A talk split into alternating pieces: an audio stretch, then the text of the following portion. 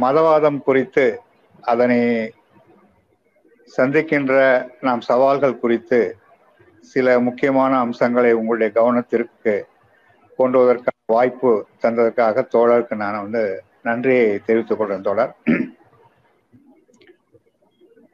இன்றைக்கு இந்தியாவில் நாம் வந்து ஒரு பொதுவுடைமை இயக்கம் என்ற முறையில் நாம் சந்திக்கின்ற ஒரு மிகப்பெரிய அரசியல் சவால் இந்த மதவாதம் என்பது. மதவாதம் என்றால் என்ன? அதை நாம் வந்து எப்படி டிஃபைன் பண்றோம்? எதை நாம் வந்து மதவாதம் என்று அழைக்கிறோம்? என்பது ஒரு முக்கியமான கேள்வி தோழர் ஒரு அமைப்பு மதவாத அமைப்பு என்று சொன்னால் ஒரு கோட்பாடு மதவாத கோட்பாடு என்று சொல்ல வேண்டும் என்று சொன்னால் அதற்கு வந்து இரண்டு அம்சங்கள் இரண்டு குணங்கள் இருக்க வேண்டும். ஒன்று என்னன்னு சொன்னாக்கா அரசியல் அணி திரட்டலுக்காக மதத்தை பயன்படுத்துவது. இது ஒரு அம்சம். இரண்டாவது அம்சம் தான் சார்ந்த மதத்தை தவிர மற்ற எல்லா மதங்களுமே மோசமானவை எதிரிகள் என்று கருத்தை உருவாக்குவது. இது இரண்டும் இருந்தால் அது மதவாதம் என்று நம்ம சொல்லும் சொல்ல ரெண்டு அம்சங்கள். ஒன்று அரசியல் அணி திரட்டலுக்காக மதத்தை பயன்படுத்துவது. இரண்டு தான் சார்ந்த மதம் தவிர மற்ற எல்லா மதங்களுமே எதிரிகள் மோசமானவை என்று சொல்வது. இப்படி ஆர்எஸ்எஸ் எடுத்துக்கொண்டால் அரசியல் நோக்கத்திற்காக இந்துக்களை அணி திரட்ட மதத்தை பயன்படுத்துகின்றது. இந்து மதத்தை தவிர மற்ற எல்லா மதங்களும் மோசமானவை. எல்லா மதங்களும் எதிரி மதங்கள் என்று சொல்கிறது ஆர்எஸ்எஸ் ஆகவே ஆர்எஸ்எஸ் ஒரு மதவாத அமைப்பு என்று நம்ம வந்து சொல்றோம். அதே போல நீங்க அல் கைதா அல்லது தலிபான் அல்லது ஐஎஸ்ஐஎஸ் அமைப்பை நீங்க எடுத்துக்கொண்டீங்கன்னு சொன்னாக்கா அவங்க என்ன சொல்றாங்க? அவங்க அரசியல் நோக்கத்திற்காக முஸ்லீம்களை திரட்ட இஸ்லாமிய மதத்தை பயன்படுத்துறாங்க. இஸ்லாத்துக்கு எல்லா மதங்களும் எதிரி. யூத மதம் கிறிஸ்துவ மதம் இந்து மதம் எல்லாமே எதிரிகள் என்று சொல்றாங்க. ஆகவே அவர்களை நம்ம வந்து இஸ்லாமிய மதவாத அமைப்பு என்று நாம் சொல்றோம் தோழர். நம்ம மதவாதத்தை எதிர்ப்பது என்று சொல்லும்போது பெரும்பான்மை மதவாதம் சிறுபான்மை மதவாதம் இரண்டையுமே தான் நம்ம வந்து எதிர்க்கிறோம். ஏன்னா சில பேர் என்ன சொல்றாங்க நம்ம தோழர்களே சிலர் கூட ஒரு கருத்து என்னன்னாக்கா சிறுபான்மை மதவாதம்னா ஒரு மென்மையான போக்கு இருக்கணும் என்று நினைக்கிறாங்க. தப்பு அது. நம்மை பொறுத்த வரைக்கும் பெரும்பான்மை மதவாதம் சிறுபான்மை மதவாதம் இரண்டுமே ஆபத்தானவை தான் அதனுடைய விளைவுகளை உருவாக்குவதில் இரண்டு மதவாதங்களுமே மோசமானவை. பெரும்பான்மை மதம் சரி சிறுபான்மை மதம் சரி இரண்டையுமே தான் நம்ம வந்து எதிர்க்கிறோம். ஆனா ஒரு முக்கியமான அம்சத்தை நம்ம கவனத்தில் கொள்ள வேண்டும். என்னன்னு சொன்னாக்கா எப்போவுமே பெரும்பான்மை மதவாதம் தான் காரணியாக இருக்கிறது. சிறுபான்மை மதவாதம் அதன் விளைவாக உருவாகுது. பெரும்பான்மை மதம் மதம் காரணி சிறுபான்மை மதவாதம் விளைவு. நீங்க விளைவை தனிமைப்படுத்த வேண்டும் என்று சொன்னா முதல்ல காரணியை தனிமைப்படுத்த வேண்டும். இந்திய சூழலை நீங்க எடுத்துக்கொண்டா ஆர்எஸ்எஸ் முன்வைக்கின்ற இந்துத்துவ அந்த மதவாதம் தான் வந்து பெரும்பான்மை மதவாதம். அதன் காரணியாக காரணி அதன் விளைவாகத்தான் சிறுபான்மை மதவாதம் என்பது உருவாகுது. இதே நீங்க பாகிஸ்தான் அல்லது பங்களாதேஷ் என்று எடுத்துக்கொண்டா இல்லை இப்போ ஆப்கானிஸ்தான் என்று எடுத்துக்கொண்டா அங்கே பெரும்பான்மை மதவாதம் இஸ்லாமிய மதவாதம். அதன் விளைவாக ஏதாவது உருவானதா அது சிறுபான்மை மதவாதம் உருவாகுது. ஆகவே பெரும்பான்மை மதவாதம் காரணி சிறுபான்மை மதவாதம் விளைவு அதனாலதான் நம்ம பெரும்பான்மை காரணியாக இருக்கின்ற பெரும்பான்மைவாதத்தின் மீது கூர்மையான கூடுதலான விமர்சனத்தை தாக்குதலை நாம் வந்து வைக்கிறோம் என்பதை நாம் வந்து கவனத்தில் வைத்துக் கொள்ள வேண்டும் ரெண்டாயிரத்தி பத்தொன்பதாம் ஆண்டு நாடாளுமன்ற தேர்தல் நடந்தது. அப்போ பொதுவாக நம்முடைய மதிப்பீடு என்ன இருந்தது என்று சொன்னாக்கா இந்த தடவை வந்து பிஜேபி வந்து ஜெயிக்காது. மோடி தலைமையில் பாஜக இந்த இடம் வந்து வெற்றி பெறாது. அப்படியே முதன்மை கட்சியை வந்தாலும் பெரும்பான்மை குறைவாகத்தான் வரும் என்பதுதான் பொதுவான மதிப்பீடாக இருந்தது. ஏன் அந்த மதிப்பீடு நமக்கு இருந்தது? ரெண்டாயிரத்தி பதினாலுக்கும் ரெண்டாயிரத்தி பத்தொன்பதுக்கும் இடையில பிஜேபியுடைய முதல் ஐந்தாண்டு ஆட்சி காலத்துல நீங்க பாத்தீங்க என்று சொன்னா மூன்று அகில இந்திய வேலைநிறுத்தங்களை தொழிற்சங்கங்கள் நடத்தினாங்க. மிக பிரம்மாண்டமான மூன்று வேலை நிறுத்தங்கள் அகில இந்திய அளவில். ஏராளமான ஆலை மட்ட தொழிற்சாலை மட்ட போராட்டங்களும் கூட அப்போ நடந்தன. விவசாயிகள் போராடினார்கள். அப்போதான் நீங்க பாத்தீங்கன்னாக்கா நாசிக்ல இருந்து மும்பைக்கு பாத யாத்திரை போனாங்க. தேசத்தின் பல்வேறு பகுதிகளிலிருந்து நாடாளுமன்றத்தை போய் முற்றுகையிட்டாங்க. விவசாயிகளுடைய நாடாளுமன்றத்தை அவங்க நடத்தினாங்க. பின்னால் உருவான மிகப்பெரிய விவசாயிகள் போராட்டத்திற்கு அடித்தளம் அமைத்தது அந்த இயக்கம் தான் அங்கேதான் அத பல விவசாய சங்க கூட்டமைப்புகள் வந்து ஒன்று சேர்ந்து சம்யுக்த கிசான் மோர்ச்சா என்ற அந்த அமைப்பு உருவாக்குனாங்க. அந்த அமைப்பு தான் பின்னாடி போராட்டத்தை நடத்தது. அதெல்லாம் அந்த காலகட்டத்தில் தான் நடந்தது. டிமானிட்டைசேஷன் ஐநூறு ஆயிரம் ரூபாய் நோட்டு செல்லாது என்பது. அதனால மக்கள் எவ்வளவோ துன்பப்பட்டாங்க. ஜிஎஸ்டி கோளாறுகள். சிறு தொழில்கள் கடுமையான பிரச்சனைகளை சந்தித்தார் இவையெல்லாம் பொருளாதார துன்பங்களாக மக்களுக்கு உருவான காலத்தினால்தான் மோடி தலைமையில் பாஜக ரெண்டாயிரத்தி பத்தொன்பதில் வெற்றி பெறாது என்று நாம் வந்து மதிப்பீடு செய்தோம். ஆனா ரிசல்ட் என்ன வந்தது? பாஜக மீண்டும் வெற்றி பெற்றது மட்டுமல்ல அதிக தொகுதிகளை பெற்றார்கள் வாக்கு சதவீதமும் உயர்ந்தது. என்ன காரணம் அதற்கு? ஏன் அது நடந்தது? என்று நம்ம வந்து ஆய்வு செய்தோம் என்று சொன்னா ஆர் எஸ் எஸ் பல ஆண்டுகளாக செய்கின்ற மதவாத பிரச்சாரம்.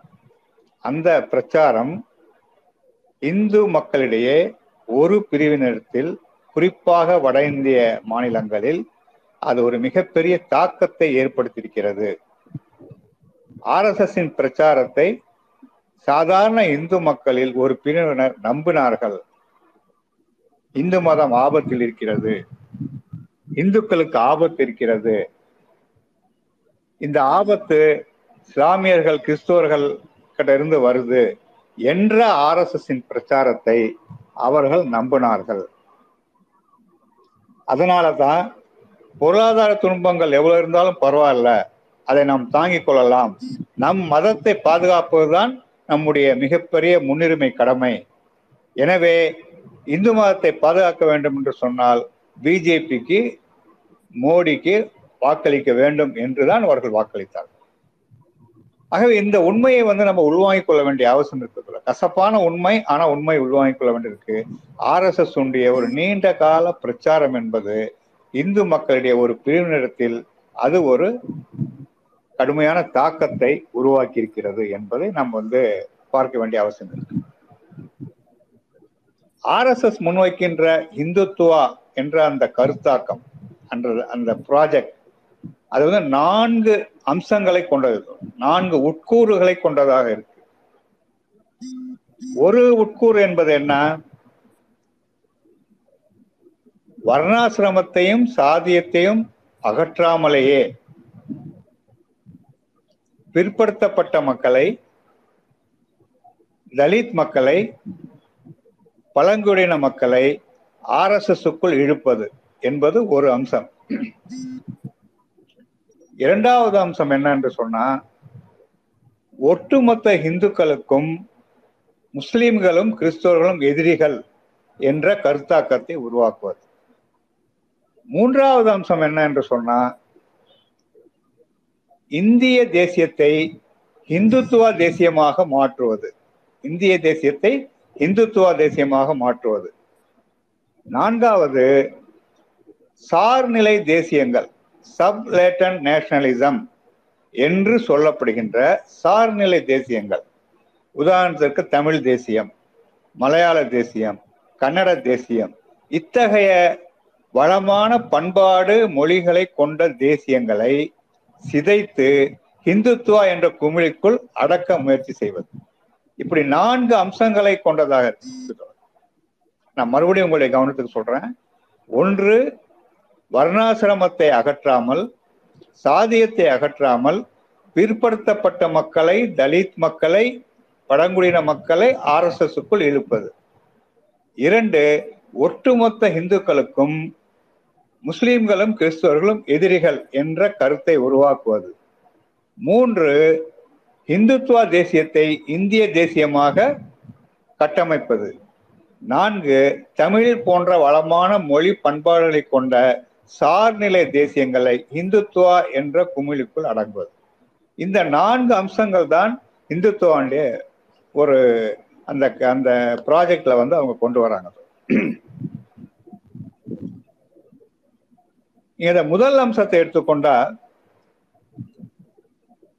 நாற்பது ஐம்பது ஆண்டுகளுக்கு முன்னால் இருந்த ஆர் எஸ் எஸ் அல்ல இன்றைக்கு இருப்பது. நம்ம அதை வந்து உள்வாங்கிக் கொள்ள வேண்டியிருக்கு. நாற்பது ஆண்டுகளுக்கு முன்னாடி ஆர் எஸ் எஸ் யார் ஆதரித்தார்கள்? உயர் சாதியினர் தான் ஆதரித்தாங்க. ஆர் எஸ் எஸ் ஆதரவாளர்களாக இருந்தது என்பது உயர் சாதியினர் தான். பணக்காரர்கள் தான் ஆர் எஸ் எஸ் ஆதரித்தாங்க. ஆனா இன்றைக்கு அப்படி அல்ல. பிற்படுத்தப்பட்ட மக்கள் தலித் மக்கள் எல்லாம் கூட ஆர் எஸ் எஸ் நோக்கி இழுக்கப்படுகிறார்கள். ஆனா அவர்களை இழுக்கும் பொழுதே சாதியம் என்பது இருக்கும் வர்ணாசிரமம் என்பது இருக்கும். அதனால் நீ பாதிக்கப்படுவாய் அதை ஏற்றுக்கொள்ள வேண்டும் என்ற அடிப்படையில் அவர்களை ஆர் எஸ் எஸ் இழுக்க பார்க்குது. இன்றைக்கும் நீங்க பாத்தீங்க என்று சொன்னாக்கா பல வட இந்திய கிராமங்கள்ல கல்யாணம் நடக்கும் போது பிற்படுத்தப்பட்ட பிரிவை சேர்ந்தவரோ அல்லது தலித் பிரிவை சேர்ந்தவரோ மாப்பிள்ள வந்து குதிரையில போகக்கூடாது போக முடியாது. அடிப்பாங்க உதைப்பாங்க. உயர் சாதியினர் மட்டும்தான் கல்யாண உருவத்துல மாப்பிள்ளை வந்து குதிரையில போவார். இன்றைக்கும் அது இருக்கு. எத்தனையோ தலித் தாக்குதல்கள் வந்து நடத்தப்படுகிறது தலித் மக்கள் மீது. அதெல்லாம் வந்து அவங்க சாதியத்தை வந்து இருக்கு என்று கட்டமைக்கிறாங்க. அதற்கு உட்பட்டு தான் அவர்களை ஆர் எஸ் எஸ்க்குள் இருக்கிறாங்க குஜராத் கலவரம் எடுத்துக்கொள்ளுங்க அல்லது சமீபத்தில் ரெண்டாயிரத்தி இருபதாம் ஆண்டு தில்லியில் நடந்த வடகிழக்கு மாநில வடகிழக்கு தில்லியில் நடந்த அந்த கலவரங்களை எடுத்துக்கொள்ளுங்க முஸ்லிம்களை கொன்றது யார்? முஸ்லிம்களுடைய சொத்துக்களை எரித்தது யார்? முஸ்லிம் பெண்களை பாலியல் பலாத்காரம் செய்தது யார் என்று பார்த்தா பிற்படுத்தப்பட்ட மக்கள். தலித் மக்கள் முறைசாரா தொழிலாளர்கள். இவர்கள் தான் வந்து அதை செய்திருக்காங்க. திட்டமிட்டு கொடுப்பதுதான் உயர் சாதியினர். பனியாக்கள் பிராமணர்கள் அல்லது தாகூர்கள் இவங்கெல்லாம் திட்டமிட்டு தருவாங்க. அந்த திட்டத்தை களத்தில் அமலாக்குவது யார் என்று சொன்னா பிற்படுத்தப்பட்ட தலித் மக்கள் ஒரு சில இடங்களில் பழங்குடியின மக்களும் அதை வந்து செய்திருக்காங்க. இப்படி வந்து ஆர்எஸ்எஸ் வந்து முஸ்லீம்களை கிறிஸ்துவர்களுக்கு எதிராக தாக்குதல்களை நடத்துவதற்கு பிற்படுத்தப்பட்ட மக்களை தலித் மக்களை பயன்படுத்துகிறது. இது ஒரு முக்கியமான அம்சம் சொல்ல வர்ணாசிரமத்தை சாதியத்தை அகற்றாமலேயே பிற்படுத்தப்பட்ட மக்களையும் தலித் மக்களையும் பழங்குடியின மக்களையும் ஆர் எஸ் எஸ்க்குள் கொண்டு வர முயற்சி செய்வது அதில் அவர்கள் ஓரளவு வெற்றி பெற்றிருக்கிறார் இரண்டாவது நீங்க பாத்தீங்கன்னு சொன்னா ஒட்டுமொத்த இந்துக்களுக்கும் முஸ்லீம்களும் கிறிஸ்துவர்களும் எதிரிகள். இந்து மதத்துக்குள்ள என்ன பிரச்சனை என்று நீ பார்க்காத. நமக்குள் என்ன முரண்பாடு என்பது முக்கியம் அல்ல. நமக்கும் முஸ்லீம்களுக்கும் இருக்கிற முரண்பாடு தான் முக்கியம். நமக்கும் கிறிஸ்துவர்களுக்கும் இருக்கின்ற முரண்பாடு தான் முக்கியம். என்ற ஒரு கருத்தை வந்து அவங்க விதைக்க முயற்சி பண்றாங்க. விலைவாசி பிரச்சனையா? வேலையில்லா திண்டாட்டமா? அந்த துன்பங்கள்லாம் பெரிய துன்பங்கள் அல்ல.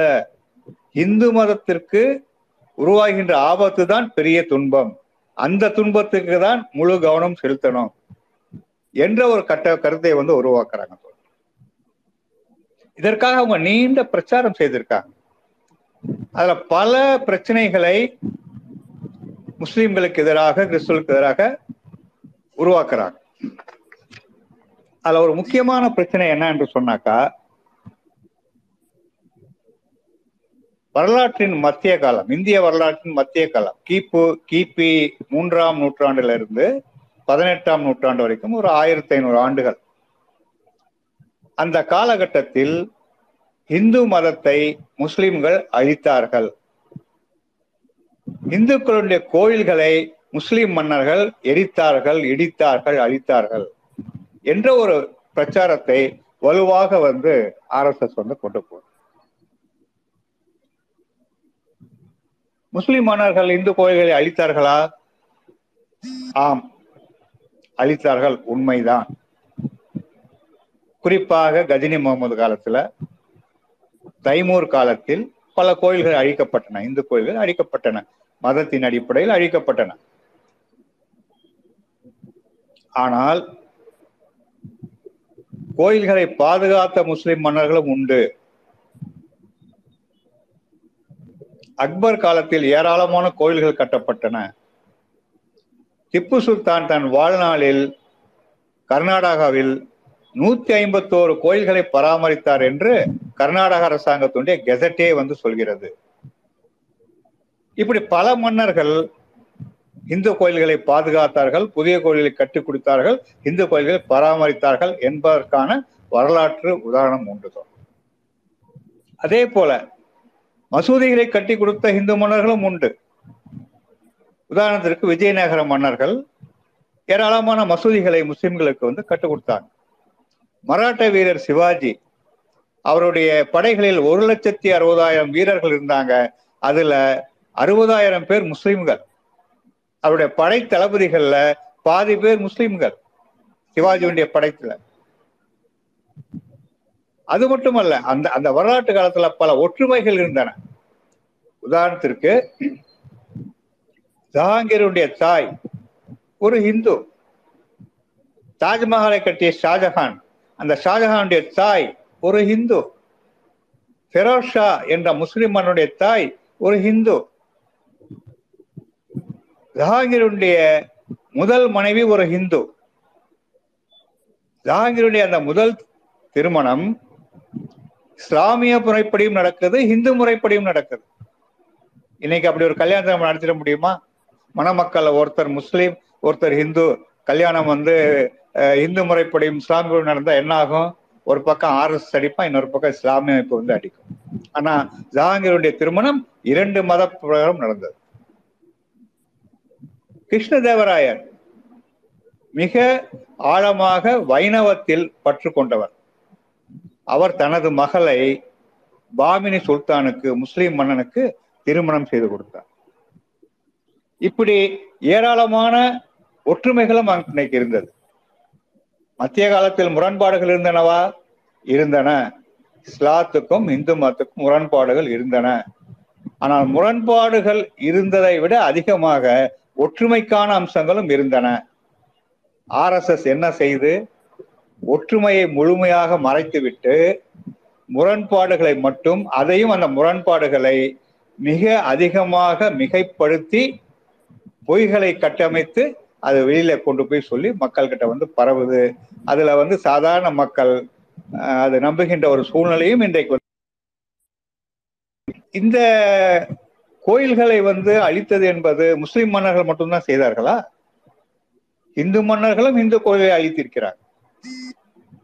சோழ மன்னர் கங்கை வரைக்கும் படையெடுத்தார். நம்ம எல்லாம் வந்து வரலாற்றுல படித்திருக்கோம் வழியில சாளுக்கியர்களை எதிர்த்து போராடுறார். சாளுக்கியர்கள் தோத்து போறாங்க. சாளுக்கியருடைய கோயில்கள் அனைத்தும் அன்றைக்கு எரிக்கப்பட்டன. அதே போல பல்லவர்களுக்கும் சாளுக்கியர்களுக்கும் போர் நடக்குது. அப்பவும் சாளுக்கியர்கள் தோக்குறாங்க. அப்போ சாளுக்கிய தலைநகரம் வாதாபி வாதாபி நகரம் எரிக்கப்படுகின்றது கோயில்கள் உட்பட. ஆயிரத்தி நானூத்தி அறுபத்தி ஐந்தாம் ஆண்டு ஒரிசால இருந்த கபிலேந்திரா என்ற ஒரு மன்னன் டெல்டா பகுதிக்கு வந்து படையெடுத்து வர்றான். அப்பொழுது டெல்டா பகுதியில் இருக்கின்ற ஒவ்வொரு சைவ வைணவ கோயிலும் அழிச்சிட்டு தான் அவன் போறான். இப்படி ஏராளமான இந்து மன்னர்கள் இந்து கோயில்களை அழித்திருக்கிறார்கள். அதுக்கு முன்னாடி நீங்க பாத்தீங்கன்னு சொன்னா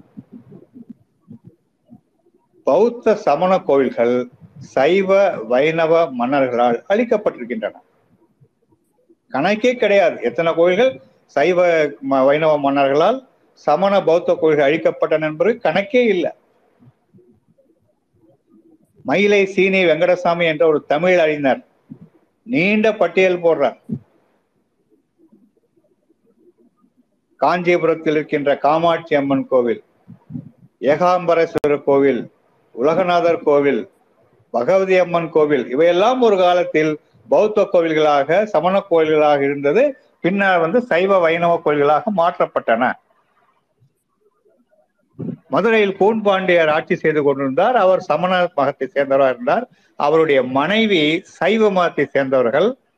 அவருடைய மனைவியும் திருஞான சம்பந்தனம் சேர்ந்து கூன் பாண்டியரை சமணத்திலிருந்து சைவத்திற்கு மாற்றிய பிறகு மதுரையில் இருந்த நூற்றுக்கணக்கான சமண கோவில்கள் அழிக்கப்பட்டன.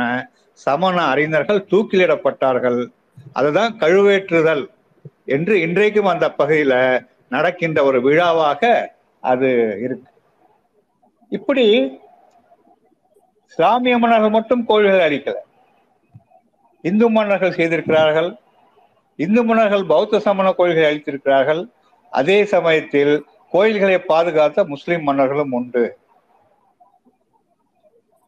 வரலாற்றுல பல சமயங்கள் இப்படி வந்து வழிபாட்டு தலங்கள் மீது தாக்குதல்கள் வந்து நடந்திருக்கு. ஏன்னா இந்தியாவில் வந்து ஆறு மிகப்பெரிய மதங்கள் இருக்கு. உலகத்தில் எங்கேயுமே இல்லை இது. ஆறு மதங்கள். இந்து மதம் இஸ்லாம் கிறிஸ்துவம் பௌத்தம் சமணம் சீக்கியம் ஆறு மதங்கள் இருக்கு. ரெண்டு மதங்கள் இருந்தாலே உங்களுக்கு முரண்பாடு தான் ஆறு மதங்கள் இருந்தா எவ்வளவு முரண்பாடுகள் இருந்திருக்கும். ஆனா அந்த முரண்பாடுகளுக்கு அப்பாற்பட்டு பல ஒற்றுமைகளும் இருந்தன. அதைத்தான் வந்து ஆர் எஸ் எஸ் மறைக்கிறது. இந்த பிரச்சனை இந்த வழிபாட்டு தலங்களுடைய தாக்குதல் பிரச்சனைக்காகத்தான் ஆயிரத்தி தொள்ளாயிரத்தி தொண்ணூத்தி ஒன்னாம் ஆண்டு இந்திய அரசாங்கம் ஒரு சட்டத்தை கொண்டு வந்தது. அந்த சட்டத்தின் பெயர் என்னன்னா வழிபாட்டு தலங்களுடைய பாதுகாப்பு சட்டம். அந்த சட்டம் என்ன சொல்லுது? ஆயிரத்தி தொள்ளாயிரத்தி நாற்பத்தி ஏழு ஆகஸ்ட் பதினைந்து அன்றைக்கு ஒரு வழிபாட்டு தலம் என்ன தன்மையில் இருந்ததோ அதில் எந்த மாற்றமும் வராது. கோவில்னா கோவில் தான் மசூதினா மசூதி தான் தேவாலயம்னா தேவாலயம் தான் குருத்வாரானா குருத்வாரம் தான் அதில் மாற்றக்கூடாது என்று அந்த சட்டம் சொல்லுது. ஒன்றுக்கு மட்டும் விதிவிலக்கு எதுக்கு? பாபர் மசூதி ராமர் கோவில் பிரச்சனை வழக்கில் இருந்ததுனால அதுக்கு மட்டும் விதிவிலக்கு தந்தான். இப்ப அதுல தீர்ப்பு வந்தது. அந்த தீர்ப்பின்படி இப்ப ராமர் கோயில் கட்டுறாங்க. அதுல பல விமர்சனங்கள் நமக்கு இருக்கு. அது வேற. ஆனா இப்ப சங் பரிவாரம் என்ன சொல்றாங்கன்னா அந்த ஆயிரத்தி தொள்ளாயிரத்தி தொண்ணூத்தி ஒண்ணு சட்டத்தை மாற்று என்று சொல்றாங்க. அந்த சட்டத்தை திரும்ப பெறு என்று சொல்றாங்க. இன்னும் பல மசூதிகள் கோயில்களாக மாற்றப்பட வேண்டும் என்று இப்போ வந்து பிரச்சனை பண்றாங்க. குறிப்பாக வாரணாசியில காசி விஸ்வநாதர் கோவிலுக்கு அருகில் இருக்கின்ற மசூதி மதுராவில் கிருஷ்ணர் கோவிலுக்கு அருகில் இருக்கின்ற மசூதி இதை இரண்டையும் உடனடியாக அகற்றப்பட வேண்டும் என்று இன்றைக்கு ஒரு வலுவான பிரச்சாரத்தை உத்தரப்பிரதேசத்தில் வந்து அவங்க பண்ணிட்டு இருக்காங்க. எனவே வழிபாட்டு தலங்களுடைய பிரச்சனைகள் என்ன? தாக்குதல்கள் என்பது என்ன? அது ஏன் நடந்தது? இந்து மன்னர்கள் மட்டும் செய்தார்களா? மத்திய காலத்தில் ஒற்றுமையும் இல்லையா? என்ற இந்த பல்வேறு அம்சங்களை நாம் உள்வாங்கிக் கொள்ள வேண்டும். இதனை மக்களுக்கும் நாம் எடுத்து சொல்ல வேண்டிய அவசியம் என்பது இருக்குது. இது ஒரு முக்கியமான பிரச்சனை. ஆர் எஸ் எஸ் பண்ற பிரச்சாரத்துல. அடுத்து என்ன பண்றாங்க? பசு பாதுகாப்பு. மாட்டிறைச்சி பிரச்சனை. பசுவை முஸ்லிம்கள் அவமானப்படுத்துகிறார்கள் இறைச்சிக்காக கொள்கிறார்கள் என்ற பிரச்சனையை முன்வைத்து ஏராளமான கும்பல் படுகொலைகள் நடந்தன. அதுல முஸ்லிம்கள் பாதிக்கப்பட்டார்கள்.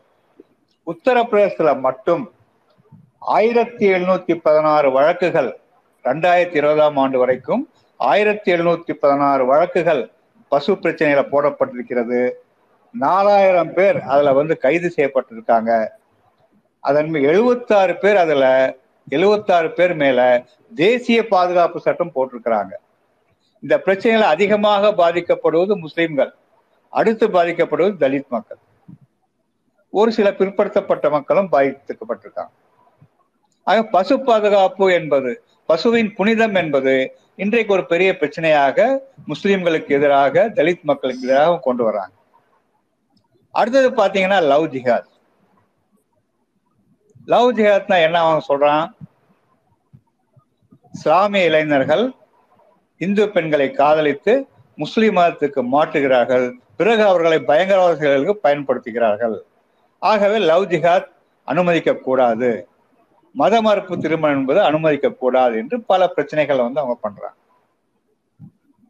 அது உண்மையா என்று சொன்னால் உண்மை இல்லை. பிஇடபிள்யூ என்ற ஒரு அமைப்பு சமீபத்தில் ஒரு ஆய்வறிக்கை வெளியிட்டிருக்காங்க. அதில் அவங்க என்ன சொல்றாங்கன்னாக்கா தொண்ணூத்தி எட்டு சதவீத முஸ்லிம்கள் தொண்ணூத்தி எட்டு சதவீத முஸ்லிம்கள் தங்கள் குழந்தைகள் வேறு மதத்தை சேர்ந்தவரை திருமணம் செய்து கொள்வதை விரும்பவில்லை என்று சொல்றாங்க.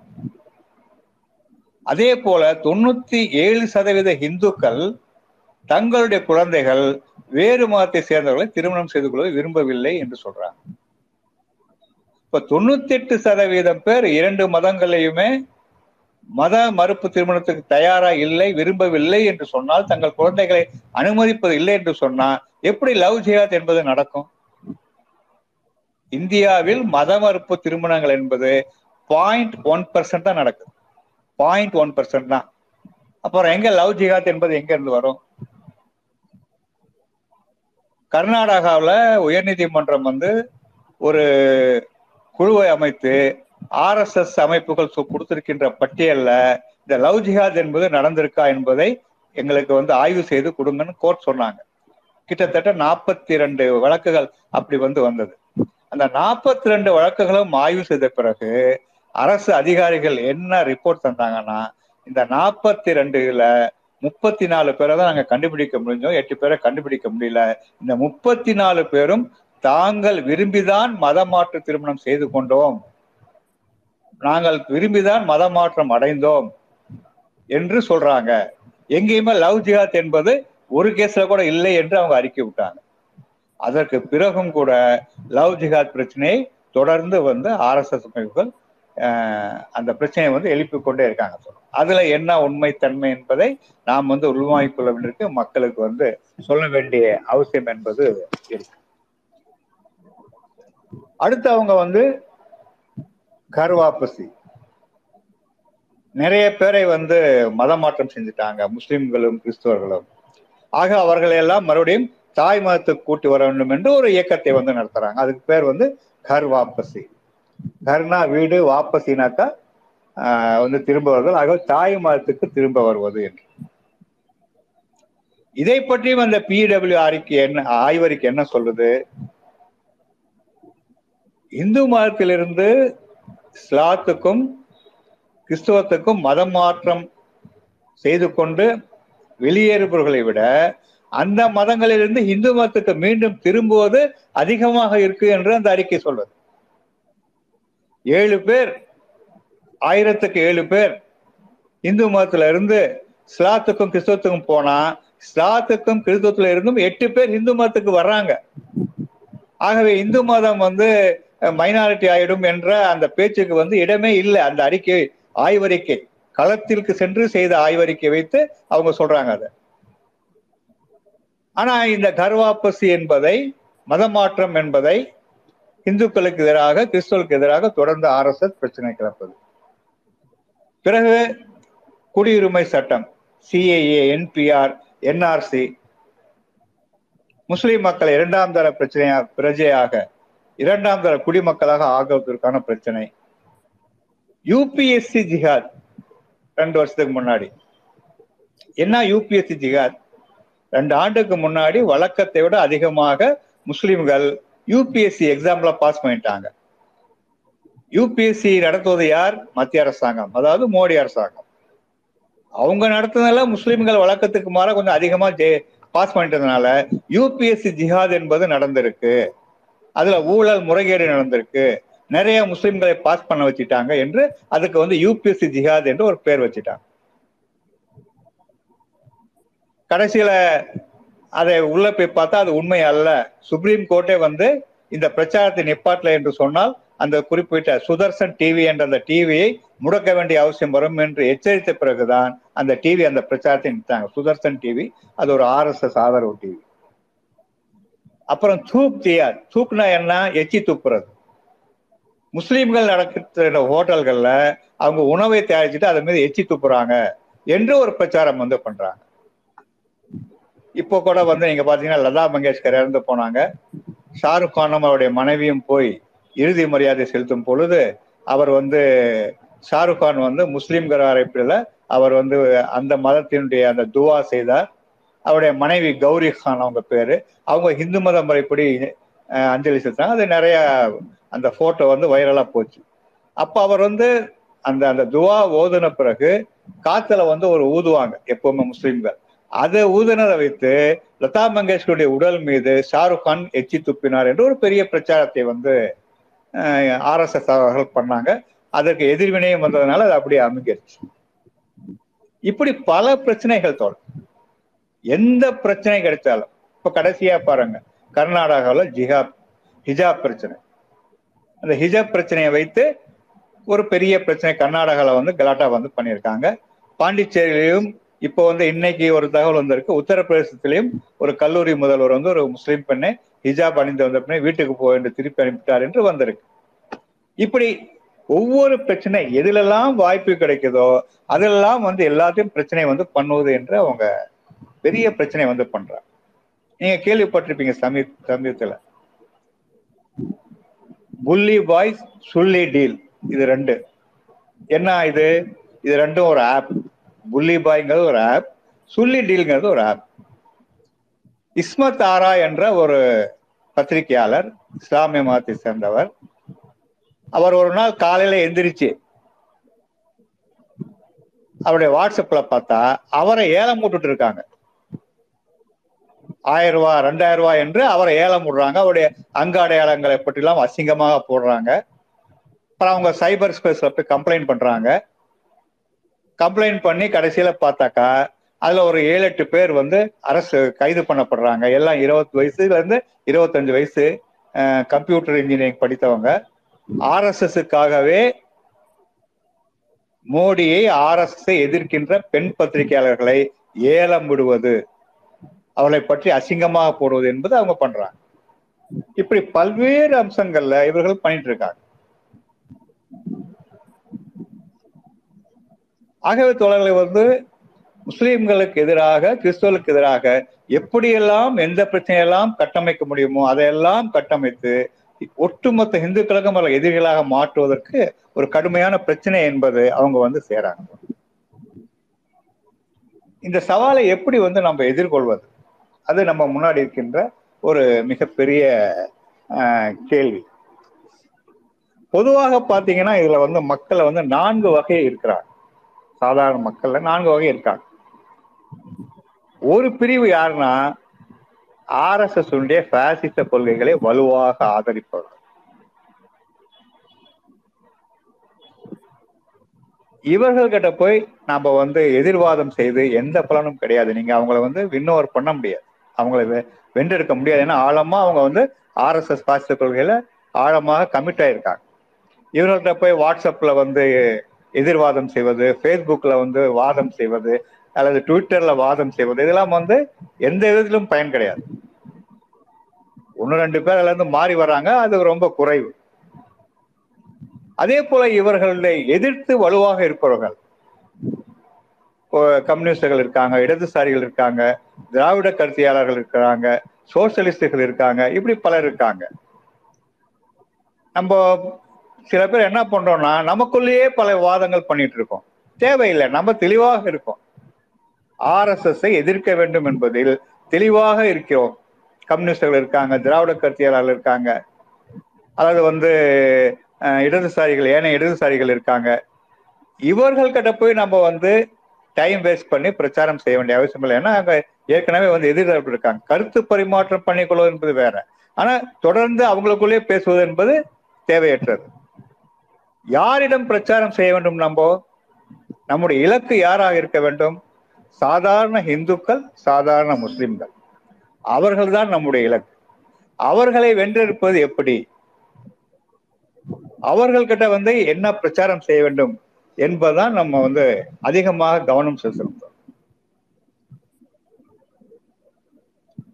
இப்படி செய்யும் பொழுது இன்னொரு முக்கியமான அம்சத்தையும் வந்து நான் உங்களுடைய கவனத்திற்கு வந்து கொண்டு வர விரும்புறேன். நாம் எதிர் பிரச்சாரம் செய்யும் பொழுது நாத்திக கோணத்திலிருந்து நாம் பிரச்சாரம் வந்து செய்யக்கூடாது. நாம் நாத்திகர்களாக இருக்கலாம் நாம் கடவுள் மறுப்பாளராக இருக்கலாம் ஆனால் சாதாரண இந்து மக்களை நாம் வென்றெடுக்கும் பொழுது நாம் நாத்திக கோணத்திலிருந்து பிரச்சாரம் செய்வது என்பது பொருத்தமானது அல்ல ஏன்னு சொன்னாக்கா ஆர்எஸ்எஸ் வந்து நாத்திக கோணத்திலிருந்து பிரச்சாரம் செய்தால் கடவுள் நம்பிக்கை உடையவர்களை நம்மிடமிருந்து வேறுபடுத்திக் கொள்வதற்கான எல்லா முயற்சியும் ஆர்எஸ்எஸ் செய்வாங்க. ஆகவே நம்ம இந்து சாதாரண இந்துக்களை வென்றெடுக்கும் பொழுது பல்வேறு பிரச்சனைகளை வைத்துதான் அவர்களை வென்றெடுக்க வேண்டுமே சொல்லிய மத ஒற்றுமைக்காக மதமே தப்பு கடவுளே இல்லை என்ற கருத்துக்களை வைத்துக்கொண்டு அவர்களிடம் போய் பிரச்சாரம் பண்ணக்கூடாது. அத்தகைய கருத்துக்களை பிரச்சாரம் செய்வது என்பது நாம் வந்து தவிர்ப்பது என்பது அவசியம்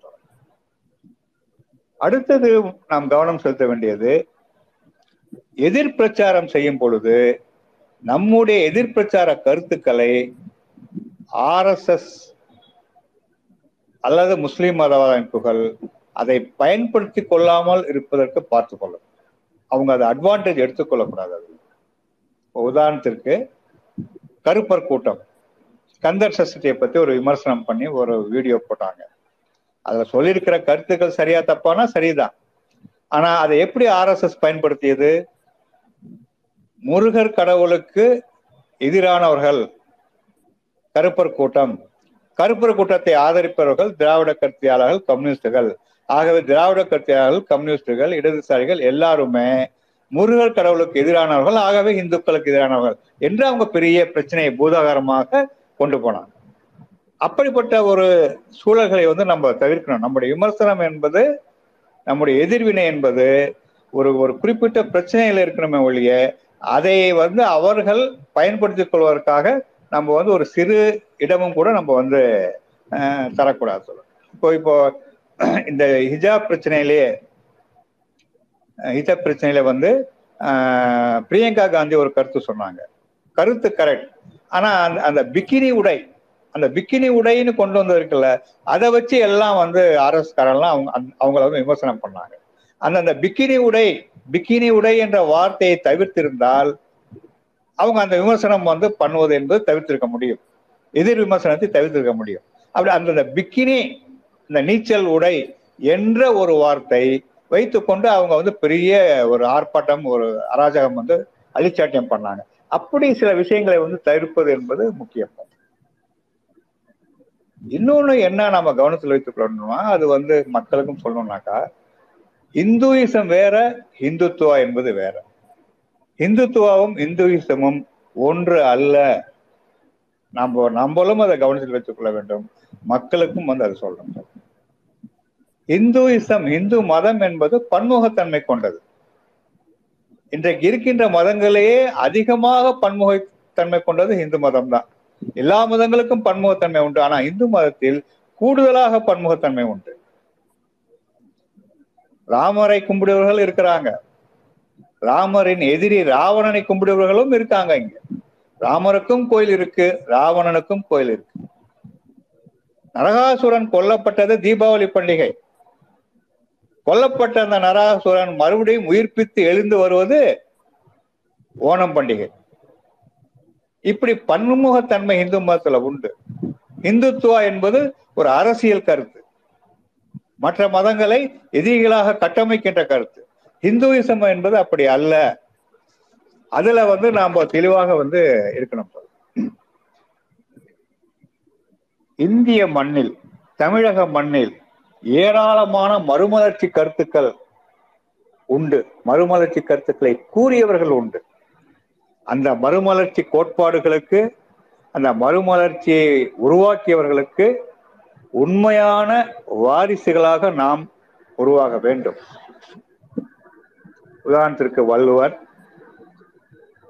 தொடக்க காலத்தில் இருந்த பௌத்தம் சமணத்தினுடைய ஆரோக்கியமான கருத்துக்கள் சித்தர்கள் ஐயா வைகுண்டர் அயோத்திதாசர் ஜோதிபா புலே ஐயங்காளி நாராயணகுரு பசவண்ணா அம்பேத்கர் பெரியார் சுஃபிசம்.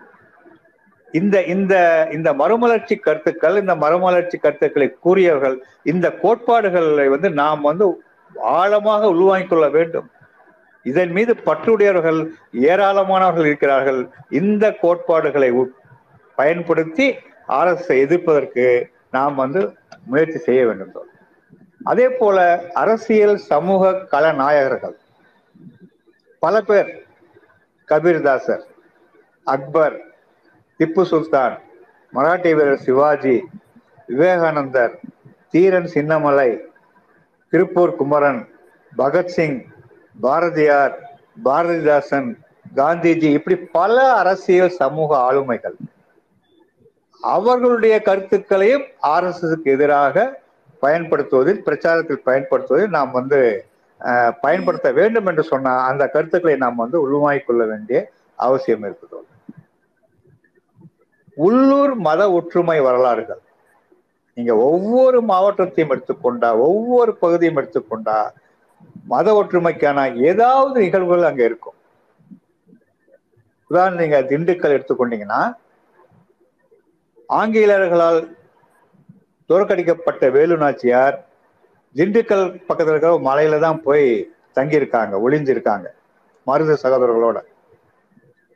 அதே பகுதியில தான் ஆங்கிலேயர்கிட்ட இருந்து திப்பு சுல்தானை பாதுகாப்பதற்காக அப்ப திப்பு சுல்தான் சிறு வயது ஹைதர் அலி வந்து திப்பு சுல்தானை கொண்டாந்து அங்க ஒளிய வச்சிருக்கார். அங்க ஹைதர் அலியும் வேலு நாச்சியாரும் சந்திக்கிறாங்க. இரண்டு பேருக்கும் பொது எதிரி ஆங்கிலேயர்கள். ஆக வேலு நாச்சியாருடைய படை வீரர்களுக்கு ஹைதர் அலியும் திப்பு சுல்தான் தான் பயிற்சி கொடுக்குறாங்க. அப்படி பயிற்சி பெற்ற வீரர்களை கொண்டு வந்துதான் வேலு நாச்சியார் மறுபடியும் சிவகங்கையை கைப்பற்றுகிறார் ஆங்கிலேயர்களை தோற்கடிக்கிறார். இது திண்டுக்கல் சிவகங்கை மாவட்டத்துக்கான ஒரு வரலாற்று மத ஒற்றுமைக்கான நிகழ்வுகள். இப்படி ஒவ்வொரு மாவட்டத்திலையும் இருக்கும். அதை தேடி கண்டுபிடித்து மக்களிடம் வந்து கொண்டு செல்வது என்பது மிக முக்கியம் தோழர். வெகு மக்கள் அமைப்புகளில் பிரச்சாரம். இது வந்து ரொம்ப ரொம்ப முக்கியம். வெகு மக்கள் அமைப்புகளுடைய பிரச்சாரம் என்பது ரொம்ப ரொம்ப முக்கியம் தோழர் மாஸ் ஆர்கனைசேஷன்ல வாலிபர் சங்கம் மாணவர் சங்கம் மாதர் சங்கம் தொழிற்சங்கம் விவசாயிகள் சங்கம்.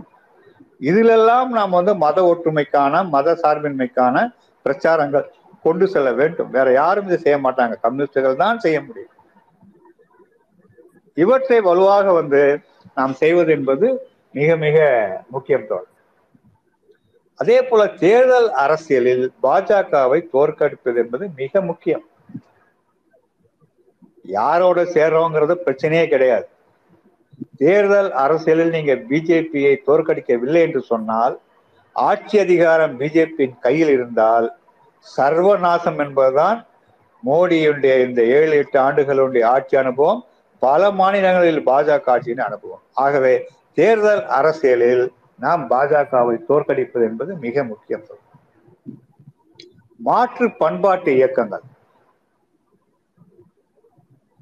இந்த பண்பாட்டு தளத்தில் தான் ஆர் எஸ் எஸ் அதிகமாக கவனம் செலுத்துறாங்க. அதை தவிர்க்க வேண்டும் என்று சொன்னால் மாற்று பண்பாட்டு இயக்கங்களை நாம் வந்து உருவாக்க வேண்டிய அவசியம் இருக்கு. அது பல்வேறு அம்சங்கள்ல இருக்கலாம் விளையாட்டுகள் இருக்கலாம் அல்லது வந்து சில ஆன்மீக விஷயங்கள்ல வந்து இருக்கலாம். இல்ல திரைப்படங்கள் கலை இலக்கியத்துல இருக்கலாம். இப்படிப்பட்ட பண்பாட்டு நிகழ்வுகள் மூலம் அனைத்து பகுதி மக்களையும் ஒன்றுபடுத்துவது என்பது மிக முக்கியம்.